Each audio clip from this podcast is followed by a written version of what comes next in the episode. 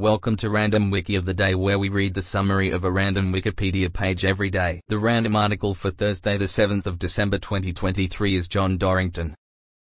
Sir John Edward Dorington, 1st Baronet, the 24th of July 1832, the 5th of April 1911, was a British Conservative politician. The son of John E. Dorington of Lypiatt Park, Stroud he was educated at Windlesham House School, Eton College, and Trinity College, Cambridge.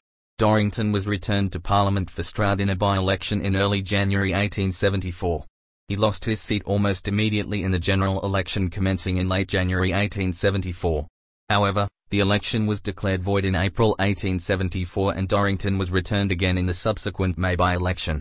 He again lost his seat when this election was declared void in July 1874. He has created a baronet, of Lypiatt Park in the parish of Stroud in the county of Gloucester, in January 1886. In July of the same year he was once again returned to Parliament, this time for Tewkesbury, and held the seat until his own death in 1911. In December 1886 he was appointed a Deputy Lieutenant of Gloucestershire. He was appointed a Privy Councillor on the 11th of August 1902, following an announcement of the King's intention to make this appointment in the 1902 Coronation Honours List published in June that year. He continued to represent Tewkesbury in Parliament until 1906. His death in April 1911, aged 78. The baronetcy died with him.